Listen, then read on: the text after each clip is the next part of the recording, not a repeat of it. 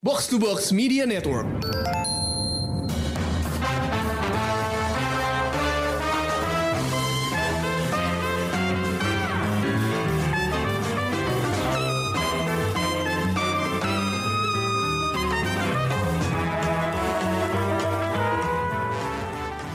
Pendengar Showbox, ketemu lagi sama gue Amy di sebuah review serial yang baru-baru ini selesai. Sebenarnya selesainya tuh tanggal 23 November, jadi udah agak lama ya. Tapi karena banyak hal, baru sempet rekaman sekarang nih kita. Eh, serial yang mau kita bahas adalah Andor. Sebuah serial Star Wars yang dibintangi oleh Diego Luna dan tentu aja eh, ceritanya berkaitan sama karakter Cassian Andor yang Diego Luna udah mainin sebelumnya di Rogue One. Film Star Wars favorit gue sepanjang masa. Nah, bareng gue udah ada Krisna sama Rengga dan eh, kita bakal ngebahas eh, serial ini. Eh, kalau gue boleh bilang nih guys, dari Yes. awal aja gue bilang, Mm-mm. serial ini adalah serial Star Wars favorit gue.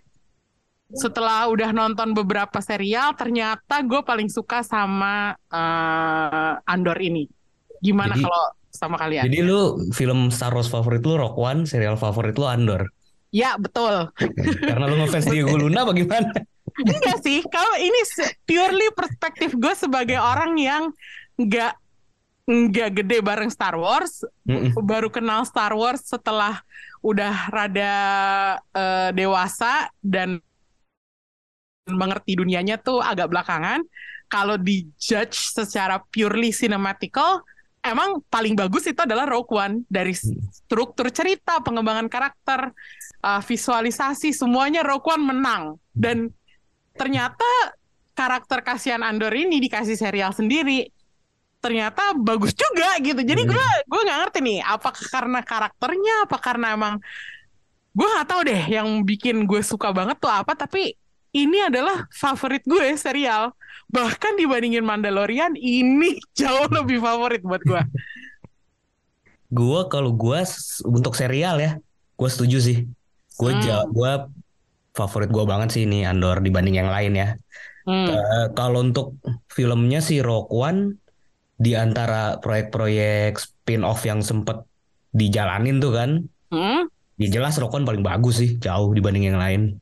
Apa sih yang lain Hmm. solo kan? Ya, Apalagi sih, gue sampai lupa yang lain selain jujur nggak inget So- gue. solo doang sih. Udah itu doang ya. Kan.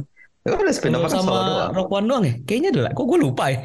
Gak ada solo doang. Solo sama Iya. Rock One. Ya udah Iya. jauh lebih bagus Rock One lah jelas. Iya kayak gue nggak bisa pungkirin bahwa eh ya oke eh, trilogi yang baru pada saat keluar ditonton gue suka dan gue entertain by the films. Tapi secara legacy itu nggak membekas di gue. Mm-mm. Rock One itu sampai sekarang gue masih teringat gitu, masih apa ya kayak ada ga- gaungnya gitu di gue masih masih echo gitu. Nah makanya gue nonton serial ini tadinya ngerasa perlu ya dibikinin ceritanya Hmm. sendiri nih si Kasihan Andor. Tapi ternyata setelah ditonton, iya ternyata perlu sih karena kita melihat banyak hal baru di sini. Iya gitu. betul. Dan terus kalau misalkan lo perhatiin di Twitter ya, kayak ada kayak masa-masa tertentu tiba-tiba Rock One tuh trending. Ah, kayak gak ada apa-apa gitu tiba-tiba Rock One Hmm. trending. Ini apa-apa sih? Terus kayak Iseng. udah beberapa bulan kemudian tiba-tiba trending lagi. Ya apa sih? Tapi gak ya? ketahuan ya? Gak ketahuan apa-apa. Tiba-tiba orang-orang ngomongin ngomongin Rock One aja. Tiba-tiba ada kayak eh, apa namanya? Salah seorang gua gak tahu deh di Amerika atau siapa gitu nyebut-nyebut Rock One aja gitu tiba-tiba kayak setelah apa beberapa tahun setelah Rock One keluar terus ngepost foto apa tiba-tiba rame gitu Rame, tujuh trending. ribu yang nge-tweet tiba-tiba orang pada nge-tweet gitu kayak tiba-tiba trending aneh banget ya gitu Tapi tapi berarti emang eh, audiensnya ada banget kan ya Rock One. Maksudnya itu bukan film standalone yang terlupakan karena kalau menurut gue bridgingnya bagus banget. enggak dari- enggak itu menurut gue salah satu film Star Wars terbaik sih Iya. Hmm. Itu kan pondasi ceritanya udah kuat banget kan. Opening opening kreditnya New Hope kan. iya kembangin dari situ kayak dari satu kalimat itu doang dari bisa itu jadi aja film udah loh. keren gitu kan. Iya. Wah, iya bisa dijadiin cerita utuh banget tuh kan. Hmm. Iya. Mm-mm. Dan karakternya juga ternyata cukup apa ya, memorable sih. Iya, kok maksudnya karakter-karakter itu apa ya? Ada layernya gitu kan? Kayak Andor gitu kan? Ada layernya, ada ada sisi brutalnya, tapi dia juga punya moralitas gitu kan? Terus ya dia makanya dia jadi pejuang rebel aki pada akhirnya gitu kan?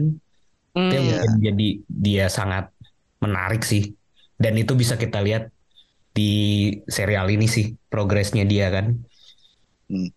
Nah, menurut kalian berdua gimana nih serial ini? Eh, first impression atau initial reaction setelah lo selesai nonton itu gimana? Ini favorit gua sih. Sama dong. Sama sama kita bertiga. Ini langsung langsung naik di atas serial-serial Star Wars lainnya sih. Gua sih Hmm. terkesan dengan groundednya series ini sih. Iya Hmm. sih dibanding yang lain kayak di sini beneran kita ngelihat apa ya? Bagaimana sebenarnya masyarakat jelata, rakyat jelatanya galaksi gitu kan tertindas sama eh, Empire tuh kan beneran bisa kita lihat di sini kan. Sebelumnya kan kita nggak cuman cuman sekilas-sekilas aja gitu kan. Terus apa ya? Politiknya juga kan di sini kan banyak banyak apa ya? Pejabat-pejabat daerah gitu istilahnya bukan yang Pemda. iya, maksudnya ternyata mereka pun korup dan kejam gitu kan, kayak emang udah se se apa ya, sekorup itu Empire. Jadi ya itu bisa kita lihat lihat banget di sini kan yang mungkin di series atau film-film Star Wars lain tuh nggak tersentuh gitu. Iya, Hmm. ini tuh Iya kayak kayak kayak apa new teritorinya Star Wars gitu loh. Iya betul. Tempat-tempat yang apa bagian-bagian yang nggak pernah terjamah sama film-film Mm-mm. yang lainnya itu keluar semua di sini dan jujur Mm-mm. gue penasaran sih dari dulu kayak hidupnya Iya, kita masyarakat sering di ngomongin ini, kayak gimana sih? Iya, heeh, gitu. Kayak gimana sih sebenarnya kayak bisa di kita kan biasanya kalau di film-film kan cuma dikasih Lord Jedi, Sith, The Iya. Force gitu. Mm-mm. Kemarin paling Mandalorian gitu kan. Tapi kayak bagaimana dengan rakyat-rakyat Biasa. Nah, rakyat Iya, iya. biasa. Betul, betul. Bagaimana kita dikasih lihat di sini bagaimana Empire itu operasinya gila-gilaan banget kan Mm-mm. ternyata dan, Mm-mm. dan, Dan- dan rakyatnya tertindas gitu loh. Mm-mm. Dan ya memang ternyata rebel rebellionnya ini emang dari grassroots juga kan sebenarnya. Iya, Itu bisa kita Ah, lihat di sini betul, kan. betul. Emang emang lahir dari rakyat jelata yang tertindas gitu. Mm-mm. Dan dengan segitu banyaknya penduduk di galaksi far far away ya, Iya. eh, untuk menyatukan visi buat rebellion aja susah gitu loh. Iya banyak Iya faksinya banget kan. banget faksinya. Dan Kalau kalau nggak ada beda-beda karakter- gitu iya, pemahamannya. Maksudnya Hmm. kalau nggak ada karakter kayak Luthen yang diperanin sama Stellan Skarsgård, Iya. itu susah banget loh nyatuin visi. Mm-mm. Orang ada adegan dia sama Saw Gerrera aja, gue kayak merasa, ya Allah nih dua orang beda banget approach-nya Iya. dan apa kayak susah banget lo mau jadi rebel gitu loh. Belum terorganisir sama Magneto sekali. Profesor X gitu ya. Iya, terus udah gitu kayak mereka tuh nggak karena mereka belum organize, Iya. jadinya dampaknya belum kerasa di Empire dan Yang sekarang kecil. Mm-mm. Nah, sekarang kita baru lihat bagaimana Rebels ini tuh mulai bersatu kan. Makanya Mm-mm. si Empire-nya juga para birokrat Empire itu baru merasa kayak wah, apa nih what's going on gitu. Terus mereka belum panik sih, tapi Mulai udah terusik. mulai iya, udah mulai terusik gitu dan gue merasa kayak wah, kalau dilanjutin pasti oke banget gitu. Oke, eh, sekarang kita ngebahas Andor eh, yang kita bisa anggap terbagi dalam beberapa arc, ya nggak sih? Kita Iya, udah iya. pernah ngomong ini ya, Reng. Iya, iya. Eh, ada empat arc, eh, kebetulan 12 episode, jadi eh, bisa dianggap per tiga episode tuh ceritanya jelas gitu bagian-bagiannya. Hmm. Arc pertama tuh di Ferrix tentang penyelidikannya si Cyril Karn atas pembunuhan penjaga di Morlana yang berakhir dengan kasihan pergi sama Luthen. Terus mereka ke Aldani di arc kedua yang gue sebut Heist Arc, Hmm. eh, di mana Andor ketemu dan kerja bareng sama Vel, sama Sinta, sama Nemik dan kawan-kawan. Terus habis itu arc ketiga adalah arc penjara eh, di Narkina yang mereka membuat suatu apa ya suatu produk misterius yang nanti ternyata ternyata adalah gitu terus arc yang terakhir yang keempat adalah pemakaman nyokapnya Andor si Marva Balik ke yang Ferrix lagi ya. ah balik ke Ferrix dan ujungnya rusuh gitu Nah, pendapat lo tentang struktur ini tuh gimana? Kalau menurut gue ini tuh fresh banget gitu. Karena gue belum pernah lihat cerita yang terstruktur rapi seperti ini gitu, tapi nggak kerasa maksa gitu loh. Kayak nggak ada apa ya, nggak pakai ditandain episode berapa gitu. Iya. Tapi Hmm. terasa susunannya tuh jelas banget gitu loh. Iya, ini berasa banget. Sebenarnya gue rasa sih eh, struktur ini udah dipakai di seri-series yang lain ya. Tapi kan Hmm. biasanya kalau series kan panjang gitu kan. Hmm. Satu season bisa berapa belas episode dan lebih gitu. Nah hmm. ini karena cuma 12 episode dan bikinnya rapih banget, ini jadi kerasa fresh gitu. Nah, itulah kalau menurut gue eh, ini gue merasa serial ini satu-satunya yang sukses menjalankan model cerita kayak gini karena kerasa di gue sebagai penonton itu jelas banget. Nah, iya bener. Jadi kayak part-partnya tuh jelas gitu, bagian-bagiannya apa gitu tanpa tanpa ter- nggak apa ya, nggak maksain gitu. Jalannya tuh smooth banget kan. Nah, itu dia. Makanya yang gue kagumin eh, itu adalah eh, hal itu sebenarnya. Tapi kalau misalnya boleh eh, kita nih kita saling bandingin ya. Hmm. Arc mana yang jadi favorit lo dan kenapa? Coba Krisna dulu deh. Ya, kalau gua sih struktur soal struktur tadi ya, buat gua yang biasanya nggak terlalu bisa menikmati serial barat, Hmm. itu lumayan bikin apa ya efektif buat nggak dragging sih kalau menurut gua. Hmm, Hmm, iya iya benar. iya, ya iya, itu betul, terasa gak sih maksudnya ya kita tahu lah maksudnya ada fokus-fokus yang jelas gitu di Hmm. tiap tiga episode ini dan jadinya nggak dragging gitu. Itu Hmm. sih. Terus ya kalau favorit gua sih yang di mana ya menurut gua semuanya solid sih. Susah ya milihnya. Iya susah gitu Yang pal- paling ya yang dua di tengah sih Aldani sama si Narkina sih. Ah, In- oke. Dan itu kan kayak genrenya juga beda-beda gitu ya maksudnya. Iya, itu dia. Kayak- Makanya genrenya kayak- beda banget. Eh, ya ada heist kayak lu bilang tadi terus kayak Narkina tuh kan kayak prison break banget gitu kan. Hmm, hmm. Iya, it- dia mungkin dua itu sih yang di tengah-tengah sih. Oh, tapi nggak ada Kan- satu yang lo prefer mana? Hmm, ya dua-dua itu gua ngerasa itu eh, ini sih eh, apa ya di di dua arc itu karakter si Andor tuh yang berkembang banget akhirnya dia apa ya mungkin jiwa-jiwa rebelnya akhirnya tumbuh di situ sih. Ah, oke, Rasanya oke. gua ngerasain itu di situ sih. Just Oke. di di pertama belum justru. Iya, di pertama mah belum sama sekali Iya kan. gue. Iya toh dia terlibat di yang apa eh Aldani pun sebagai mercenary kan awalnya kan. Nah, itu dia. Nanti kita bahas lagi. Nah, Oke. Rengga gimana sekarang, Rengga? Gua ini sih pas di Narkina sih favorit gua. Nah, itu high point banget berarti. Iya high point banget soalnya kayak kata Krista tadi bener kan itu kayak dari empat arc itu sebenarnya kayak apa ya perjalanan Andor yang mengubah karakternya banget kan. Yang pertama dia yang skeptis banget. Terus yang di arc yang di kedua yang Hayes itu kan dia masih oportunis tuh. Hmm, Iya. banget Baru banget. baru perkenalan sama separatis sama dikasih apa tuh buku kan. Iya, si manifesto. Ya, si Nah, manifestonya itu Manifesto. dan dan gue rasa turning pointnya tuh di Narkina menurut gue. hmm. Bagaimana dia ketemu orang-orang di penjara itu yang ternyata anjing banyak banget yang ternyata senasib sama gua ya gitu kan. Dia salah tangkep. Iya. gue gue pas nonton itu tuh di awal-awal eh, apa eh, part Narkina gue sempet curiga ini dia beneran ketangkep nggak sengaja apa dia sebenarnya diam-diam dikasih misi nyusup Kan ternyata blow on aja. ternyata emang ketangkep nggak sengaja goblok gara-gara celingak celinguk Iya. Iya, itu sih. Itu yang di Narkina itu high point banget sih. Terus yang arc terakhir kan itu kayak udah apa ya?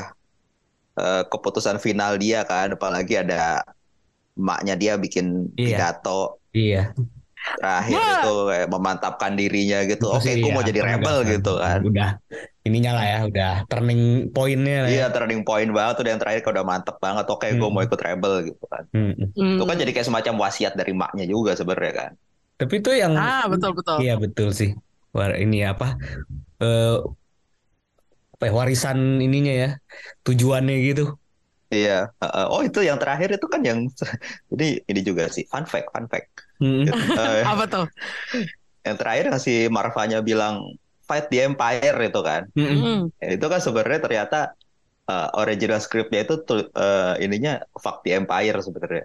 Oh, Oh, iya. Coba sama Disney diedit nggak boleh.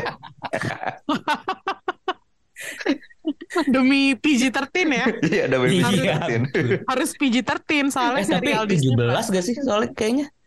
Iya. Kalau gue lihat di intro kan suka ada tuh di pojok kiri atas. Karena ada Enggak final. lah. Gak mungkin, gak Nggak ya? mungkin, gak mungkin. Soalnya itu Disney Plus. Iya sih. Semua serial dia tuh paling banter itu adalah eh, apa namanya 13. di 13. Jadi gua eh, tapi kalau misalnya itu beneran fuck the Empire harusnya lebih bagus lagi sih, Keren sih, lebih powerful sih. Iya, Mereka maka- Aja. kelas bawah juga maksudnya rakyat jelat, rakyat kelas bawah gitu kan kayak lebih cocok gitu. Tapi, Tapi gue suka sih setiap setiap arc itu ada pasti pidato yang Iya, yang bener. apa ya, yang powerful gitu. Heeh. Yang memotivasi gitu. Mm-mm, kayak di bagian dua tuh ada Nemik yang manifestonya itu Oh, iya. sebenarnya sebenarnya manifestonya tuh bukan dibikin kayak pidato yang menginspirasi atau gimana banget. Itu lebih ter- terdengar seperti rambling anak muda gitu loh, kayak lagi blogging Iya, atau iya. vlogging Mm-mm. gitu terus dia ngomongin tentang eh, apa namanya resistance apa rebellion apa anarki gitu. Tapi gue merasa kayak gila nih pesannya bagus banget gitu. Terus di bagian ketiga yang di Narkina tentu aja ada pidatonya si Kinoloy kan, si Iya. Andy Serkis mm-mm. untuk Hmm. membebaskan orang-orang dari penjara. Nah, di yang Motivasi terakhir yang dari ini lain ya level lain itu ya. Ah, betul. Nah, terus tiba-tiba di eh, yang arc keempat kita dapat pidatonya si Marva. Hmm. Jadi gue merasa ini tuh apa ya? Setiap bagian punya klimaksnya tersendiri dan jadinya tuh kita kayak nggak pernah turun gitu. Setiap Iya. Naik Setiap- terus loh. Tut, iya setiap bagus ya. setiap setiap bagian tuh kayak kita tuh dibawa Hmm. ke atas terus dan nggak turun-turun jadinya kayak gue merasa ini se- semuanya end on a high note gitu loh. Gue merasa iya dan gue bagian Hah? Iya, kenapa. Chris? Gue duluan, duluan. Lo aja Gua kira udah selesai. Lo aja Chris, kenapa kenapa? Enggak yang tadi kita ngetawain kayak Andor juga gua, eh, apa kayak goblok banget bisa ketangkep nggak sengaja gitu padahal itu menurut gue justru apa ya kayak ampuh juga buat nunjukin betapa sembarangannya Empire asal tangkep gitu kan Nah itu dia kan. Maksudnya itu lebih dekat jadi dekat kayak ke situasi ke kita gitu kan ke dunia nyata gitu kan korban Iya ada relevansinya gitu. Mm-mm. kayak gitu-gitu sih Iya, kerennya makanya. Jadi eh, selain situasinya yang juga eh, grounded banget, eh, pembicaraan-pembicaraan yang terjadi di dalamnya tuh juga kayak nggak ngawang gitu loh. Jadi bukan apa ya, bukan semacam kata-kata Yoda yang agak-agak kocak atau terus ada pidato Jedi yang you know yang yang tinggi nadanya gitu. Jadi gue merasa semua dialognya tuh kayak ada apa ya? Gue ngerti poinnya dan ada pesan yang tersampaikan gitu Iya. loh. Kalau yang tadi-tadi tuh mungkin kayak keren doang tapi meaningless gitu ya sebenarnya buat kita. Iya karena kita juga nggak ada Jedi di dunia nyata gitu loh. Nah, Tapi kalau polisi korup banyak. iya. Iya sih, iya itu kayak kayak makanya kita semua kan berasa berasa relate kan sama keadaan di Galaxy Far Far Away itu karena kayak ya di dunia nyata banyak yang kayak gitu kan, Hmm, yang iya, main iya. asal tangkep gitu, terus tiba-tiba di sentence Mm-mm. enam tahun lah, orang cuma culik asli lu kenapa enam tahun apa apa gitu kan? Iya. Mana terus hakimnya bilang biasanya enam minggu gitu. Enam- Iya. Terus tiba-tiba- 6 tahun. enam tahun ya Allah. Iya nih dapat eh, perintah dari atas gitu kan, siapa yang perintahin? Korupnya bener-bener udah sampai level terbawah gitu ya. Iya. heeh. Makanya tuh kayak Oke. relate banget kan. Gue pas nonton itu kayak wajir. nih gue bisa tangkap tiba-tiba nih. Jangan sampai lah Reng, gimana Rasanya. sih? Iya sih. Oke oke, sekarang kita bahas uh, action sequence karena banyak banget di sini. Gue pengen tahu yang paling bagus menurut lo tuh yang mana action sequence-nya? Eh, nggak tahu mungkin bukan action sequence ya tapi nggak tahu kenapa gue suka banget pas di eh planet Aldani itu Ah, kan landscape-nya kan pegunungan hijau Iya, gitu. ah. terus tiba-tiba ada TIE fighter lewat itu keren banget sih nggak tahu kayak intimidatif banget gue ngeliatnya Oh yang Iya. pada ngumpet-ngumpet itu ya tiba-tiba. iya kayak kayak gue selalu suka ketika apa ya di Star Wars itu ada adegan pesawat tapi dari dari kita ngeliatnya tuh shotnya dari tanah gitu Di Hmm. bawah ya. Ya itu kan itu kan hal yang banyak keluar ketika ini kan apa Force Awakens kan.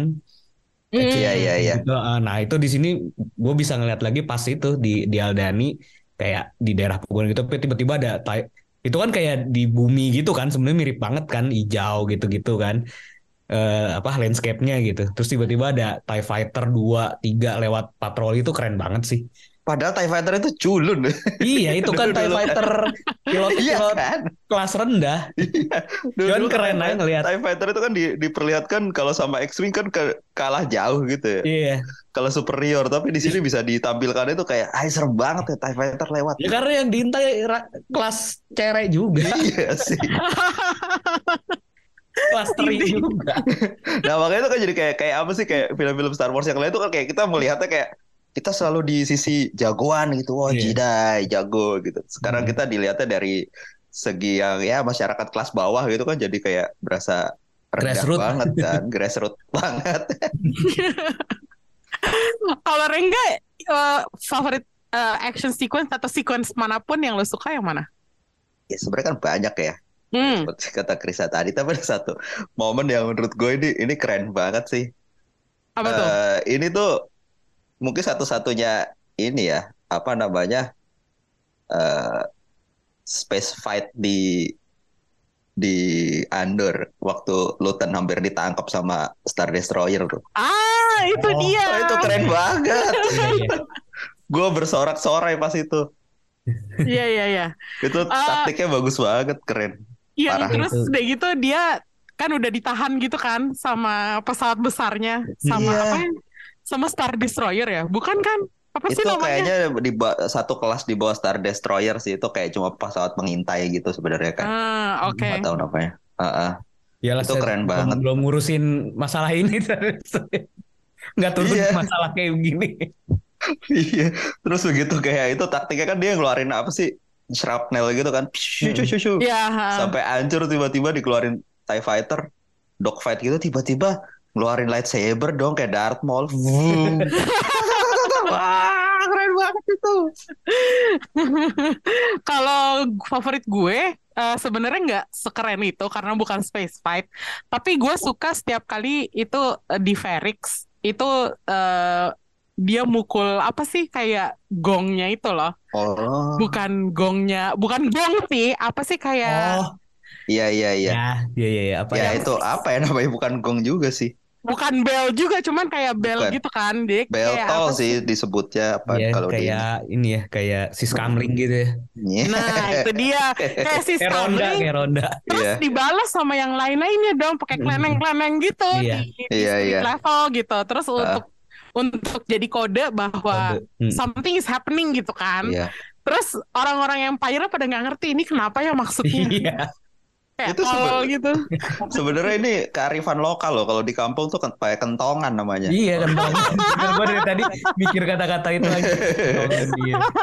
Di kampung mana lagi Di kampung gua di Jogja kayak gitu biasanya. Oh, iya? bener-bener- Iya. Iya, tahu kalau ada sesuatu gitu. Entah ada Oh. maling kah atau ada sama, sama maksudnya iya kayak di sini. ada gempa biasa dulu waktu gempa begitu Hmm. kentongan satu nyala semua bunyi itu kenceng kan pasti Pokoknya kayak darurat tiap lah ya. iya darurat. Pokoknya tiap tiap Darurat. RT gitu pasti ada kentongan. Jadi itu langsung mukul semua. Kayak gitu persis. Gue langsung inget tuh ah ini kayak di kampung gua begini. Nggak jauh-jauh gitu. Tapi banget sih cara warning sistemnya ya. Kayak maksudnya so simple gitu. Tapi bisa kayak gue kalau denger itu merinding sih jujur Hmm, aja. Masyarakatnya masih masih ini kan, maksudnya di Ferix kan nggak terlalu gede ya. Nah, Terus Hmm. rata-rata mereka kelasnya sama gitu kan. komunal Hmm. banget sih. Iya, Heeh. iya bener komunal banget masih. Fun fact, ya, Beltolnya itu Beskar. Oh ya? Iya, Hah gimana gimana? Jadi jadi Ya, itu Beskar yang yang dipukul-pukul itu Beskar. tapi kenapa mereka bisa dapat beskar? Kan Ferrix itu ini planet pertambangan. Ah ceritanya gitu. Emang dari ini dari dari Ferix. Ya nggak tahu sih, di- tapi itu udah dikonfirmasi kalau itu fix itu Beskar, Beskarnya Mandalorian itu kan? Beskar yang Mandalorian. Oh. Ya ya ya ya. Eh, intinya Oke. Beltolnya Ferrix sama gitu ya. Palonya juga Beskar dua-duanya. Ah. Oh gitu toh. Iya, Harusnya cukup makmur ya. Berarti. harusnya tuh makan ditambang sama Empire. Oh iya ya mereka mah cuman Nah iya sih. Heeh. cuman pekerja ya. Iya, mereka kayak juga Empire mungkin nggak ya. tahu, nggak tahu ya Iya. nilainya Beskar Hmm. tuh segimana di, lu- di Hmm. luar sana kan. Hmm, hmm, hmm. Betul, Hmm. Dan itu jadi gue keinget nyambung juga sama satu poin di Rogue One di mana mereka ada satu planet yang planet terakhir itu yang di mana Jyn Erso sama Cassian Andor dan kawan-kawan mati. Itu kan juga eh, Kyber Crystal kan juga ditambang dari situ kan. Berarti emang Empire tuh rusuh banget ya, ngerusak eh, ngerusak sumber daya alam gitu loh Iya. intinya. Iya, emang. Terus meng, menggerogoti. Iya. Payah. Emang di sini baru kerasa betapa Iya, bobroknya si betul. Empire itu. Heeh. Bagaimana dampaknya ke Eh butuh duit bangun Death Star, kira murah. Tapi apa tenaga kerjanya ngambil dari random prisoners. ya habis dari mana Gratis. lagi? Gratis kan? Kerja Gratis. paksa. Romusa, Romusa. Aduh, budak budak. Romusa. Asli deh. Oke, eh, ini eh, sebelum kita lanjut ke hal-hal yang bikin kita suka sama Andor, eh, gue pengen nanya dulu, apakah ada hal yang mengganggu dari serial ini? Jadi komplainannya kita keluarin dulu deh Hmm. sebelum kita ngelanjutin memuji-muji serial ini. Eh, Tidak. Saya tidak. Namanya susah-susah. Bener loh. Susah-susah. ya kan Galaxy Far Far Away. Iya, cuman karena nggak nggak ada satupun yang familiar buat gue ya kecuali si Andor gitu. Mungkin ya si apa eh Motma gitu kan. Tapi yang lain tuh namanya susah-susah gitu gue kadang Se- se- Sebenarnya kalau lu lihat ya namanya tuh Hmm. simple, tapi karena kita nggak pernah nggak familiar. familiarnya jadinya Iya betul. pusing gitu. Gue dari tadi kayak Hmm. ngingetin Andi Serkis namanya Tapi kan siapa ya? Karakternya banyak juga. namanya Kino. Ya, Iya gitu. kayak Mungkin permen. karena terlalu simpelnya jadi kayak apa ya tadi namanya gitu. Iya, Asli. Vel, Bix, gitu-gitu kan. Mm-mm. Kalau menurut gua karakter kebanyakan itu adalah salah satu komplainan yang valid sih. Karena Iya, selain selain eh, karakternya banyak yang harus diingat, itu tuh kayak ceritanya lumayan layered dan kompleks. Ada si ceritanya Andor sendiri kan. Terus Mm-mm. Luthen sama Mon Mothma tuh punya Oh cerita iya, sendiri. yang Terus lagi ngumpulin uang. iya si Vel ceritanya juga agak terpisah. Terus Iya, ada si siapa namanya si Didra. Didra Miro sama si Cyril Khan. Ceritanya juga sendiri-sendiri Iya. Itu betul. agak kompleks ya Hmm. menurut gue kalau banyak misalnya banget sih emang side story-nya. Ha. iya kalau misalnya lo nggak runutin dari awal atau kalau serialnya nggak sebagus ini penulisannya gue rasa buyar tuh gue Betul, ya. ha-ha, Betul. ha-ha. Untungnya rapi banget sih nulisnya dan dan gua tertarik sama side story-nya masing-masing. Semuanya Oh ya? menarik Iya, ya. semuanya menarik buat gua. ha-ha. buat gue. Oh. Sama Pengen buat tahu gue nasibnya si Cyril Khan tuh gimana gitu kayak. Iya, bahkan si Karn dan si Dedra ya keren menurut gue. Iya. Dinamikanya. ha-ha. ah itu agak creepy sih sebenarnya dinamika mereka berdua kayak aduh ini si serialnya agak terlalu ambi terus udah gitu si apa namanya Dedra Miro-nya juga ambisiusnya tuh kayak corporate style yang nggak pleasant aja gitu. Hmm. Iya. Menurut menurut gue menarik itu yang satu si Cyril kan kayak apa ya dia man- apa orang masih muda gitu kan kayak yang Hmm. masih haus akan apa ya Pengakuan. pengakuan bener haus akan pengakuan sementara si Didra tuh yang terlihat sangat kompeten dan dia sangat percaya diri dengan kompetensinya kan Hmm. nah itu makanya menurut gua si Didra dan Cyril Khan tuh kadang terlihat emang apa ya cukup menarik sih dinamikanya Hmm, oke. D- Ini kita ngomongin sekarang, kita ngomongin eh, pemeran-pemeran pendukungnya. Ada nggak? Oke, selain Didra, eh, Didra sama Cyril, Mm. yang paling menarik perhatian lo tuh siapa? Eh Kino. Gua gua nggak- maksudnya gua sangat menyayangkan dia nggak bisa berenang sih. Andai andai Kino tuh bisa berenang mungkin dia bisa jadi salah satu petinggi rebel rebel alliance mungkin. Mungkin dia Tapi gedenya ditatoin, nak. Terus Tapi jadi- siapa bilang dia dia dia nggak apa siapa bilang dia tidak menjadi anggota rebel setelah itu, Chris? Kita nggak tahu. oh iya kita nggak tahu sih ya nasib dia ya sebenarnya Iya. Gak sih, siapa- gak sih. Gue jadi gak snook percaya dia sih. kan habis itu Tiba-tiba dia ini Jadi di, jahat. di genetika apa eh, diubah secara genetik jadi Snoke. iya i- ya jelas lah dia menonjol inilah ya menonjol lah ya di di Hmm. Hmm. Siapa- tapi yang lain juga menarik semua sih Kalau lo Reng, siapa Reng? Yang paling men- mencuri perhatian lo? Eh, antara ini sih sebenarnya Luten sama Didra sih. Ah, Hmm. Luten, Luten menarik sih. Kan keren sih ya Luten menarik kayak gue pengen tahu latar belakangnya dia bisa pasti latar belakangnya pahit nih iya sampai segitunya itu gitu ya. kan. Hmm. Apalagi pas dia ngomong di apa tuh pas dia pidato di bawah tanah tuh. Wow itu kan berapi-api banget dia ngomongnya. Mm-mm. Hmm. Di mana dia tidak bisa mendapatkan apa ya kebahagiaan gitu kan selalu hidup dalam ketakutan tapi it's for the greater good gitu. Iya. Maksudnya orang bisa sampai apa ya me- apa ya mempertaruhkan nyawanya segitunya gitu kan ngelawan iya Heeh. ngelawan yang sebenarnya di saat itu tuh kayak impossible untuk dikalahin gitu kan. iya bener itu sih kalau Luten kalau Dridra gue suka ininya sih. Apa ya? Apa ya? Kayak berubahnya tuh cepet gitu. Maksudnya di awal-awal episode kita lihat dia kayak kayak beberapa orang tuh rooting for her gitu loh. Kayak dia kan di di di kantor dibully gitu kan. Ah, iya iya iya, Kan iya. kayak- betul betul. kalah gitu kan. Nggak bisa Hmm. dapetin gue terus bingung bingung. Terus akhirnya dia dapet kayak satu kesempatan terus dipakai tuh "Ah, it's time to shine gitu. Hmm. cuma ternyata pas begitu promote ternyata nyebelin anjir ternyata sungguh keji dia Tapi dia terlihat lebih kompeten dari banyak ini loh apa ya eh, petugas-petugas Empire yang sebelumnya tuh kita pernah lihat iya bener emang kan yang lain kayak bikin salah mulu gitu kan. iya Dia kayak kayak kom- lumayan kompeten gitu. betul Walaupun emang makanya gue dia nggak tinggi-tinggi banget ya. nah iya makanya gue pengen lihat sepak terjangnya dia sejauh mana sih ini gitu loh Mm-mm. Nah, dia Hmm. pede banget tuh kayak wah gue harus dapet ini dapet ini dapet itu Mm-mm. kayak Mm-mm. ambi banget lah gitu tipikal mbak-mbak ambi banget yang pengen naik jabatan gitu kan Oh enggak, dia tuh ngingetin gue sama karakternya Obi-Wan yang Reva si oh ya letnannya ya, letnannya Eh, Vader yang iya. iya ternyata dia juga ada Inquisitor ya. dendam gitu kan. Ha-ha. Mhm.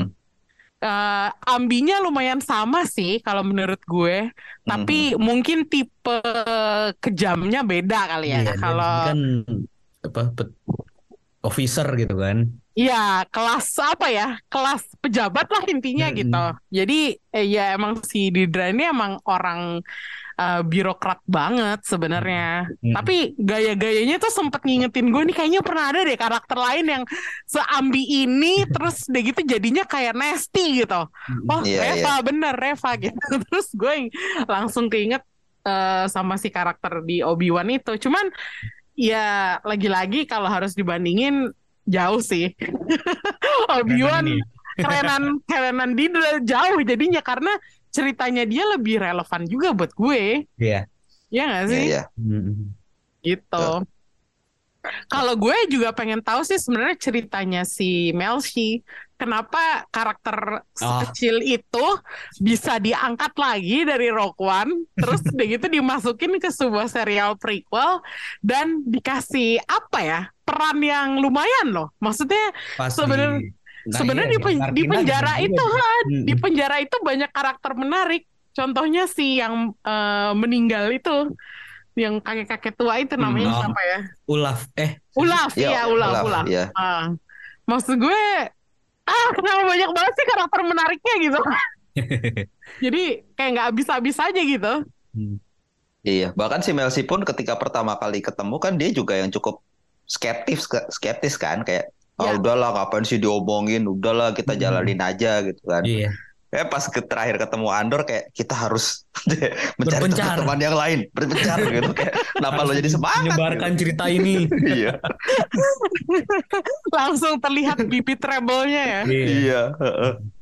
Itu dia. Eh, meskipun sebenarnya gue tuh agak gimana ya pas nonton Under tuh kadang-kadang perasaan gue tuh suka sedih sendiri karena tahu akhirannya karakter ini semuanya tuh bakal mati gitu. Nggak ada yang nggak ada yang selamat gitu loh.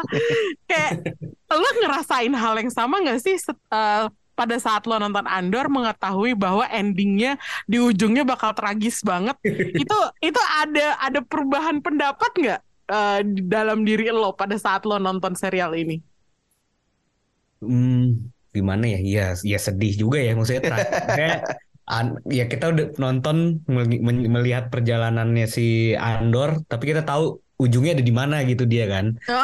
Itu Nah, dia Kan ya gue lumayan berbesar hati karena menurut gue Andor itu matinya keren, heroik. Kayak kita bisa uh, melihat perjalanan perubahan karakternya gimana apa yang membuat dia menjadi uh, Andor di Rock One gitu ya. Terus ya itu ternyata yang bikin dia jadi seorang pahlawan besar menurut gue gitu maksudnya. Hope-nya New Hope tuh dari dia gitu kan. Nggak ada kalau Hmm. bukan gara-gara dia dan timnya lah, bukan dia doang, tapi dia dan timnya gitu kan. Jadi ya ya untungnya dia matinya heroik banget sih. Hmm, jadi lo nggak merasa sedih terus nggak Iya. pengen nonton gitu ya Iya. Kayak jadinya justru oh gue melihat eh, lahirnya seorang pahlawan besar di galaksi. aduh gue jadi sedih lagi nih tragis banget soalnya matinya Tapi Enggak lah, mereka matinya lah. bahagia kali. maksudnya eh, mereka nggak mati for nothing gitu loh. Iya betul Iya. sih tapi Terus kayak gandeng, gandengan aduh. lagi pelukan sama Jin Erso. Kurang apa coba? Dan seplanet-planet hancur juga gitu kan kayak Iya. kayak romantis gitu. Itu kan kayak ngeliat sunrise gitu dari jauh. Iya. Set. terus habis itu lo kayak runtuh badannya kayak ini ya kayak di Pimpek dulu ya film itu di Sester Iya, di Pimpek bener. kan ada tuh scene itu kan di pantai Iya. nonton komet jatuh. astaga gue aja udah nginget tau gak oh my god kalau lo nggak ada perasaan gimana gitu tentang mengetahui tragic endingnya itu Enggak sih, justru justru mungkin ntar abis nonton Andor season 1 di season 1 udah selesai season 2 terus gue nonton Rock One lagi gitu kayak mungkin perspektif gue bakal bakal beda gitu ngelihat si Andor gitu kan. Dulu Ah, pertama kali nonton Rock One kan kayak nih ngapa sih ini orang rese banget deh gitu. kayak ini kan Grumpy gitu ya. kan kayak ya grumpy ngedumel mulu ini mulu terus kayak dikit-dikit ngancem ntar gue bunuh lu ntar gue bunuh lu kayak gitu kan iya dia agak-agak ngeselin awalnya di Rock One soalnya makanya gitu kita nggak kan ngerti walaupun siapa dia gitu kan Dan betul dia kan di Rebel kayak ini ya gue lupa ya. Tapi kayak yang ngejalanin misi-misi Black Ops gitu kan. Emang dia kan kayak Nah, intel- iya. intelijen, intelijen Iya, emang. intelligent iya, officer ah, Paling berat kerjaan dia kan. Makanya dia harus raja tega banget kan Hmm. di ini di situ. Nah, gua, gua iya pertama kali nonton Rock One kan kesan gue kayak gitu. Apa sih ini orang gitu kan? Terus Hmm. ketika selesai nonton itu kan wah keren juga nih orang ternyata gitu. Terus terus begitu habis nonton Andor eh ya gue bisa mengerti ternyata ternyata perjalanan dia tuh jauh banget bisa sampai di karakter diri Rock One gitu. Justru gue makin penasaran gitu. Makin makin lengkap sih sebenarnya karakter dia. Ini kayak kayak Andor tuh melengkapi karakter dia yang di Rock One gitu loh. Hmm. Iya iya betul Jadi betul kita kayak kita tuh tahu perjalanan hidupnya sampai Hmm. dia jadi seorang Andor yang di Rock One gitu. Jadi kayak makin makin makin suka gue sama karakternya gitu. Makin wah keren banget emang dia gitu di Rock One gitu. Hmm. Tapi lo takut gak sih kalau Gitu sih. misalnya tiba-tiba si Disney Plus punya ide buat ngebikin serial satu persatu buat semua anggota Rock One yang udah mati kita kayak gue pengen cerita Body Rook. itu dia masalahnya yang bintangnya yang main-main kan main bintang gede Iya. tuh Riz Ahmed sama Iya, Donnie bener. Yen gitu. Iya sih? Ada ada potensi gak sih menurut kamu buat ini? Iya sih, yang benar yang dulu main gede-gede maksudnya Dylan Erso Matt, Michael, Matt Mikkelsen kan Iya itu dia makanya. Iya. Tiba-tiba ada gitu kalian Le Erso. Wah. Apa ceritanya? cerita dia ngedesain Death Star lah. Yuk, cerita dia belajar jadi ini arsitek Oh iya bener banget jadi drama bagaimana dia bertemu istrinya Jadi gitu. kayak ini apa kayak Kaliku. kan kalau di One Piece ada Vega Pang ini Oh, dia iya. kalau di Star Wars Asli lucu banget. Kok kemarin tuh ada ini kayak di Twitter tuh sempat ada ini. Gue sempat baca jadi ada satu youtuber Amerika sana. hmm. Hmm? eh, gue nggak tahu sih gue lupa namanya siapa. Dia tuh nggak suka banget sama Andor. Oh, oh iya Lo tau? alasannya sampai gue nggak tahu alasannya apa gitu. Gue coba lihat cerita Ah, orang di Twitter sampai sa- sa- terus ada si orang ini kayak orang ini nonton YouTube ya dia terus dia cerita ulang di situ sampai Hmm. terus saya dia bilang si youtuber ini bilang "Ku daripada gue nonton Andor lebih baik kenapa nggak kita bikin eh, stand alone-nya General Grievous? Lu ngapain? Lebih nggak Terus penting dijadi- dijadiin mini seri dijadiin seri. Ngapain? Nggak penting anjir. Grievous itu levelnya udah sampai jadi meme aja udah sampai segitu aja. Nggak perlu jadi serial gila apa? Bentuknya juga nggak keren-keren banget. Tahu bentuknya juga apa ada orang asma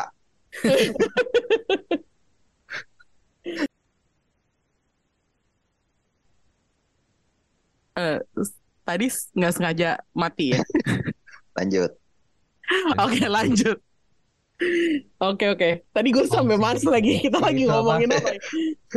ngomongin Eh, Grievous Grievous spin-off- ya. spin-off itu ya Oke, spin off. Jadi lu nggak pengen kan uh, ada serial-serial yang nggak penting buat diangkat di Star Wars karena General Grievous itu eh, menurut gua ide agak buruk sih. itu konyol sih bukan buruk kalau ada Ada lagi nggak ide-ide konyol atau buruk lainnya yang lo nggak pengen lihat sama sekali di Star Wars? ya udahlah jangan banyak-banyak lah waktu kita juga nggak banyak-banyak banget buat nonton Iya. Menurut gue bikin bikin ini baru aja sih ya udah bikin bikin cerita Cerita baru baru. lagi lah gitu lah nggak usah bikin resikonya nggak ada yang nonton betul nah udah lanjut lagi Oke, oke. aman kan Nggak tahu aman keluar nggak. tadi tuh saya udah lanjut Oke oke. Terus gue lupa ngomong apa. Oke. eh setelah Iya, itu. ya? Oke. nomor 10 kali. Eh, Oke nomor 10 ya. Bentar bentar. Oke. Oke lah ya, kita nggak punya banyak waktu buat nonton serial-serial aneh dari Star Wars. Jadi kalau misalnya lo mau lanjutin serial spin-off dari Rogue One, paling mentok di Body Rock kalau gue rasa sih. Jadi jangan sampai Cirut dan Base juga terus tiba-tiba dapat serial baru atau Galen Erso tiba-tiba dapat serial baru. Oh Gerera dong kan dia di sini aja muncul. Sogernya di mana-mana muncul selalu. Oh, iya juga. dia mah banci tampil ke mana-mana muncul ya Nih, nih ngeditnya bakal susah deh ntar. nyambung nyambunginnya PR gini iya. Oke. Ya. Eh, Nah, tapi kalau misalnya ada hal yang bisa lebih digali lagi dari apa yang udah kita lihat di Andor, eh ada nggak misalnya wishlist lo, lo pengen ngelihat lebih banyak tentang, kalau gue nih ya, gue pengen Hmm. tahu tentang adat istiadat perkawinan Chandrila. yang anak-anak muda itu Hmm. dikawinin di usia belasan tahun itu menarik banget sih buat gue. Maksudnya gue pengen tahu kenapa adatnya kayak gitu gitu. Dan itu kan kelihatan banget Mon Mothma sama si Vel mereka Mm-mm. berdua nggak suka sama Iya. custom itu gitu. Dan ini belum dibahas secara uh, menyeluruh kalau menurut gue. Makanya gue pengen lihat lebih banyak lagi. Ada nggak hal-hal seperti itu yang harus gue ulang lagi ya? oh my god.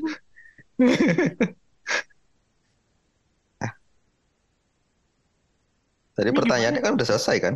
Iya Lanjut pertanyaannya aja. sih udah selesai. Jadi uh, Langsung jawaban jawaban lo apaan? Langsung aja deh. Mm-mm.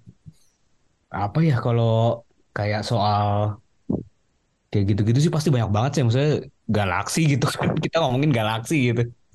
Iya itu dia. Hmm. Makanya eh, ada satu hal aja yang mungkin lo pengen tahu lebih banyak tentang sistem penjara di tengah-tengah air Di kah? Atau seluruh ah, di Andor doang atau dari seluruh dari Andor aja dari Andor aja.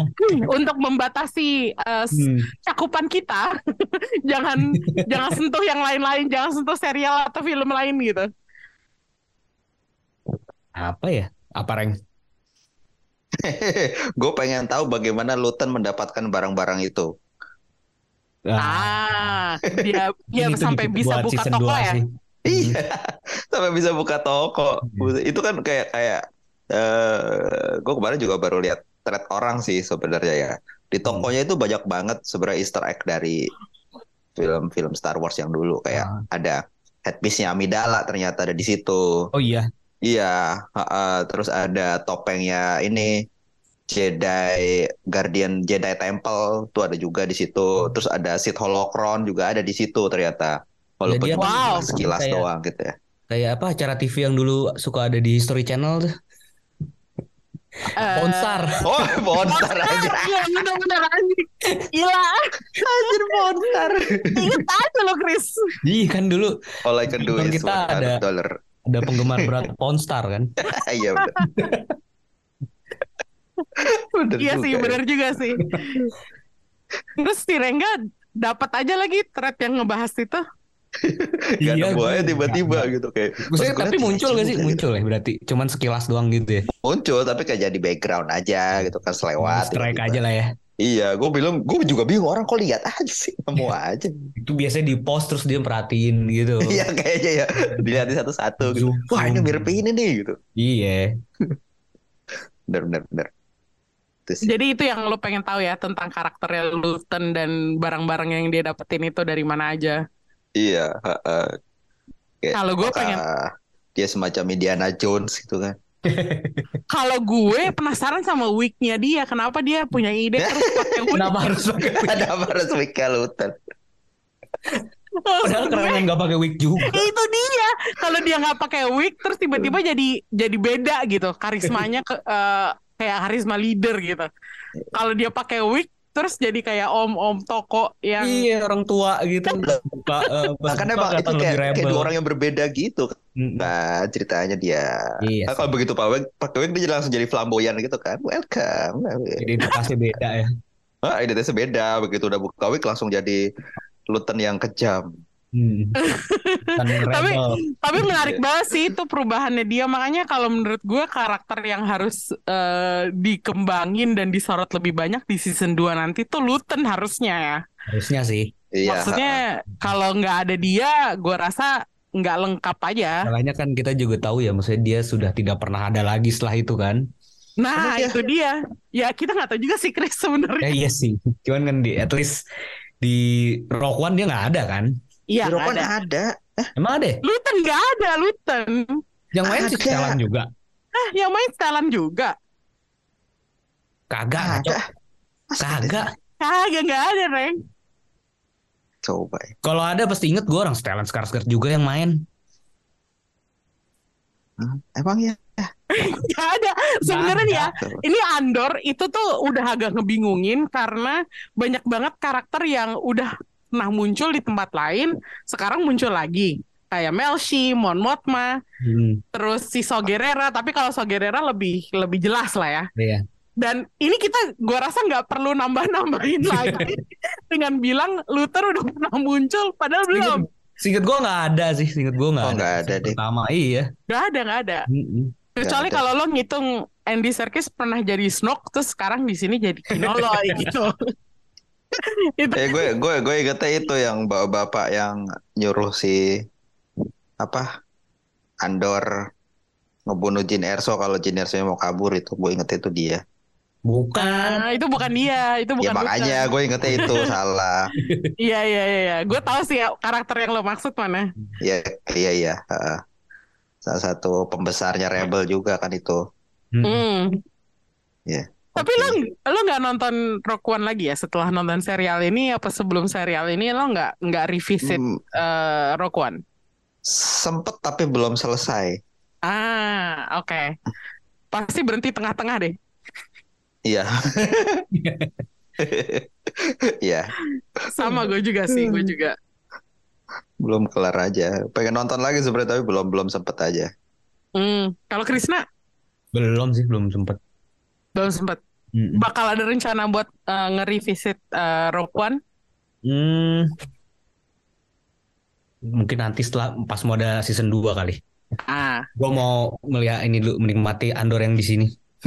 ah iya sih. Kayak yaudah deh, jangan Heeh. jangan dirusak dulu gitu ya. Nah, nah, jangan bersedih dengan nasibnya dulu. Nah sekarang ngomongin masa depan, kita yang baru dikonfirm itu kan Ahsoka ya. Ada nggak sih berita dari next series Star Wars yang bisa dinantikan lagi? Biasanya Rengga nih punya info, Eh, karena yang, dia ya, pemerhatinya. yang lebih ngulik ya. Ah, Jung Jae itu apa ya? di Jung Jae itu Acolyte ya? Gue lupa. Gue ingetnya pokoknya Lee Jung Jae di cast Ah. untuk series Star Wars aja. Kayaknya Acolyte deh. Soalnya Acolyte tuh banyak banyak ini sih. Banyak nama-nama baru yang masuk dan itu kan settingnya itu kan zaman dulu kan. Jauh sebelum ini ya. ja- Devin. eh, eh, bahkan sebelum sebelum ada Jedi ini terbentuk kan. Oh, oke. Wah, menarik juga tuh. Oh, Belum jadi pernah ada yang lebih itu kayaknya. lebih Mm-mm. zaman purba lagi ya. Betul, kayak lebih lebih oldies banget lah kayak Jedi itu baru ber- baru berkumpul gitu untuk menjadikan sa- untuk bersatu gitu kan. Baru inilah ya. Pengguna Force jadi baru jadi institusi lah ya. Iya, eh, masih belum nyebar, belum gabung Hmm. jadi satu, belum jadi satu federasi gitulah. Iya. Kalau Acolyte tuh. Hmm. Itu sebenarnya kalau kalau misalkan mau yang waktu dekat ini sih ah Mandalorian season 3 Iya. Ya. awal, awal tahun. Oh itu awal itu tahun. itu awal tahun. Itu sebelum Ahsoka Hmm. justru. Eh, ceritanya ceritanya iya ceritanya kayak si Mando balik ke planetnya ke Mandalorian. Terus bakal lebih banyak berkutat di situ sih kayaknya. Soalnya dia megang black saber juga kan. Hmm. Tuh, jadi udah udah nggak planet hopping lagi dia. Kayaknya bakal banyak stay di situ sih. Gitu. Hmm, Si Baby Yoda masih ada nggak sih? Masih kan dibawa sama dia akhirnya. Misteri banget tuh Baby Yoda siapa? Grogu. Ya itu. Terus eh Ahsoka, Ahsoka itu kan kayak setelah setelah ini deh. Setelah si Mando Mandalorian. kan. Hmm. Mm-mm. Hmm. Ceritanya sendiri kan bakal ini sih. Ini ini jadi kayak Ahsoka itu tie-in banget sama Rebels kan. Kalau banyak Mm-mm. yang nggak tahu, Star Wars Rebels itu eh, animasi sih. Masih. Hmm. Nah, ini kayak ceritanya bakal nyari Jedi yang hilang namanya Ezra Bridger. Hmm. Yang Ezra muncul Bridger di itu salah ini ya. satu Ezra tuh ada di Star Wars Rebels ya. ya salah satu protagonisnya lah di Star Wars Rebel. Hmm. Nah, di Rebel di Ahsoka ini banyak banyak karakter paling nggak ada dua lah yang udah dipastikan muncul jadi live action si kok, kok lupa namanya Eh Hera sama satu lagi kok lupa namanya siapa satu lagi pokoknya Hera itu diperankan sama si kok lupa namanya istrinya si siapa Ewan McGregor sekarang siapa Mary Elizabeth Winstead. Mary Elizabeth Winstead Ah. belum Oh, confirm gua baru tapi tahu mereka kamu- suami istri. Iya baru ketemu di Fargo kan. iya ketemu di Ah. Fargo Eh, Itu jadi makanya- gosip artis. Iya, makanya dia cerai sama bininya sekarang sih. Karena selingkuh, Bo. ya itulah kalau si Ahsoka kurang Hmm. lebih. Jadi kayak bakal mencari si Ezra ini kan. Ezra cerita hilang terakhir di Rebels. Hmm. Hmm. Kalau si Ahsoka. Tapi buat eh, akhir bulan ini kayaknya itu ada ada installment Star Wars lagi. Eh, Bad Batch kalau yang ikutin season 2 Hmm, Bad Batch ya. ya Wah, animasi. Uh, uh, Hmm. ceritanya tuh Bad Batch ini ceritanya sebenarnya kayak ada clone trooper yang uh, punya free will sendiri lah. Clone trooper kan semuanya waktu Order 66 Nggak bisa ngelawan. uh, nggak bisa ngelawan kan. Mereka harus ngebunuh Jedi itu harus ngikut semua perintah dari Udah si. Palpatine kan. Oh, udah terprogram. Nah, ini ada satu kelompok satu regu clone troopers yang nggak terpengaruh sama hal itu karena otaknya malfunction. Hmm. Justru karena itu mereka bisa ngelawan, akhirnya jadi desertir dan jadi buronan Empire. Kitanya gitu Hmm. sih kalau Bad Batch. Nah itu lanjut sekarang season 2 Hmm. gitu. Tapi intinya masih main di OTT di serial gitu ya, bukan film yang dikembangin ya. Belum. Kalau film kan sebenarnya belum ada rencana ya. Terakhir Tahu kayaknya. Hmm. masih jauh. Terakhir waktu itu kan ceritanya Baru. si itu tuh siapa? Rock Squadron tapi belum jelas juga kan. Hmm. Siapa Baru tunjuk-tunjuk orang doang kan. Eh si Patty Patty Jenkins dulu kan disuruh tunjuk. Ya tau itu mah kan dari kayak udah nggak nggak tahu deh itu nggak jelas kayaknya. Itu kan Gua rasa harusnya gua itu kan rasa- part dari spin-off yang bareng Rock One ini kan. Iya sih. Iya kan? Hmm. Iya. Tapi plannya banyak Amburadul. yang amburadul kayaknya. Heeh. Terus Ya. si Lucas juga kayaknya lagi fokus ke Indiana Jones jadi kayak Star Wars-nya jadi kurang Hmm. ter ini hmm, dikesampingkan dulu. Sebenarnya gue gak keberatan sih sama kondisi ini karena serial yang ada sekarang ini lumayan menarik ya seperti yang lo bilang tadi kayak Ahsoka sama eh, bahkan Bad Batch terus The Acolyte itu semuanya menarik. Dan gue rasa seperti yang gue selalu bilang cerita Star Wars tuh nggak cuma di Skywalker Saga doang. Jadi kalau apa pun selain Skywalker justru gue welcome gitu loh. Makanya gue agak-agak kemarin tuh gue sempat diskusi sama temen gue. Gue jujur aja gue dari sequel trilogy agak banyak yang gue udah lupa. Bahkan eh, apa ya film-film terbaiknya pun gue nggak gitu inget. Tapi kalau Rogue One gue masih inget banget gitu. Jadi makanya ya gue agak welcome sih situasi ini.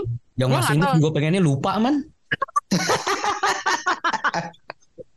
Bener juga sih, bener juga sih, Hmm. bener juga. Jadi ya gue nggak tahu lo setuju apa enggak sama Iya. pendapat gue ini, tapi gue menikmati apa yang ada sekarang Hmm. dan gue nggak menambahkan sebuah film Star Wars baru gitu. Hmm. Nantilah sabar aja sih kalau film kayak mesti apa ya dipersiapkannya bener-bener harus mateng sih karena harus cerita baru juga menurut gua. Iya, mendingan Iya. nunggu daripada terburu-buru terus Iya. jadinya hancur Jelek. gitu ya.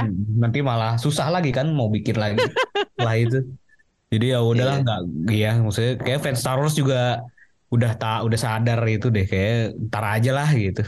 Yang penting Hmm. bagus. Nah. Udah udah cukup lah itu 9 film ngomongin Hmm. Skywalker. Iya kan harus perlu, bikin yang iya. baru kan. Iya, udah nggak usah diungkit-ungkit lagi lah itu. Mimpi buruk ya. Langsung kita sesi misuh-misuhnya tentang Skywalker.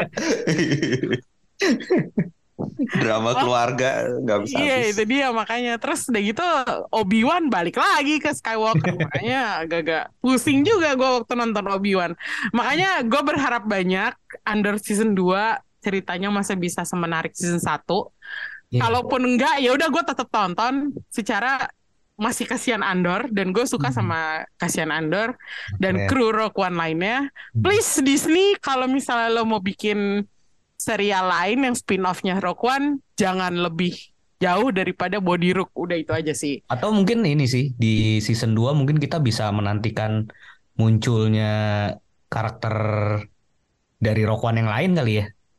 Galen Erso bisa Bisa. Tapi atau Krennic Orson Krennic iya. itu Hmm. lumayan Keren lumayan paling cocok. masuk akal Iya sih. sih. paling ya masuk. Paling akal Karena kalau yang soalnya lain mah baru ketemu juga ya kan. Iya, Iya, terus si. Krennic ini tipe-tipe agak birokrat yang nyebelin juga soalnya. Emang, jadi cocok. heeh. terus Cocok sama di Dramiro kalau menurut iya gue. dia se- seneng re- seneng Oh, recokin juga kan Krennic Nah, itu tuh. dia, betul. Jadi Krennic dan Galen Erso adalah kandidat tercocok buat Rogue One. Hmm. Tapi nggak tahu juga ya kalau kita secara timeline kan sebenarnya Krennic sama eh, Galen Erso harusnya di usia ini udah nggak origin story-nya mereka lagi gitu. Iya. mereka salah udah harusnya punya anak Di dan posisi lumayan tinggi, udah penting. Iya, udah jadi orang besar gitu Hmm. kan. Makanya jadi ya kita tungguin aja lah apa beritanya nanti yang keluar tentang casting eh, Andor season 2. Untuk sekarang kita sudahi aja eh, reviewnya di sini. Kita masih bakal ada beberapa review lagi di akhir tahun yang bisa dinantikan. Eh, judul-judulnya gue nggak buka dulu ya supaya surprise nantinya.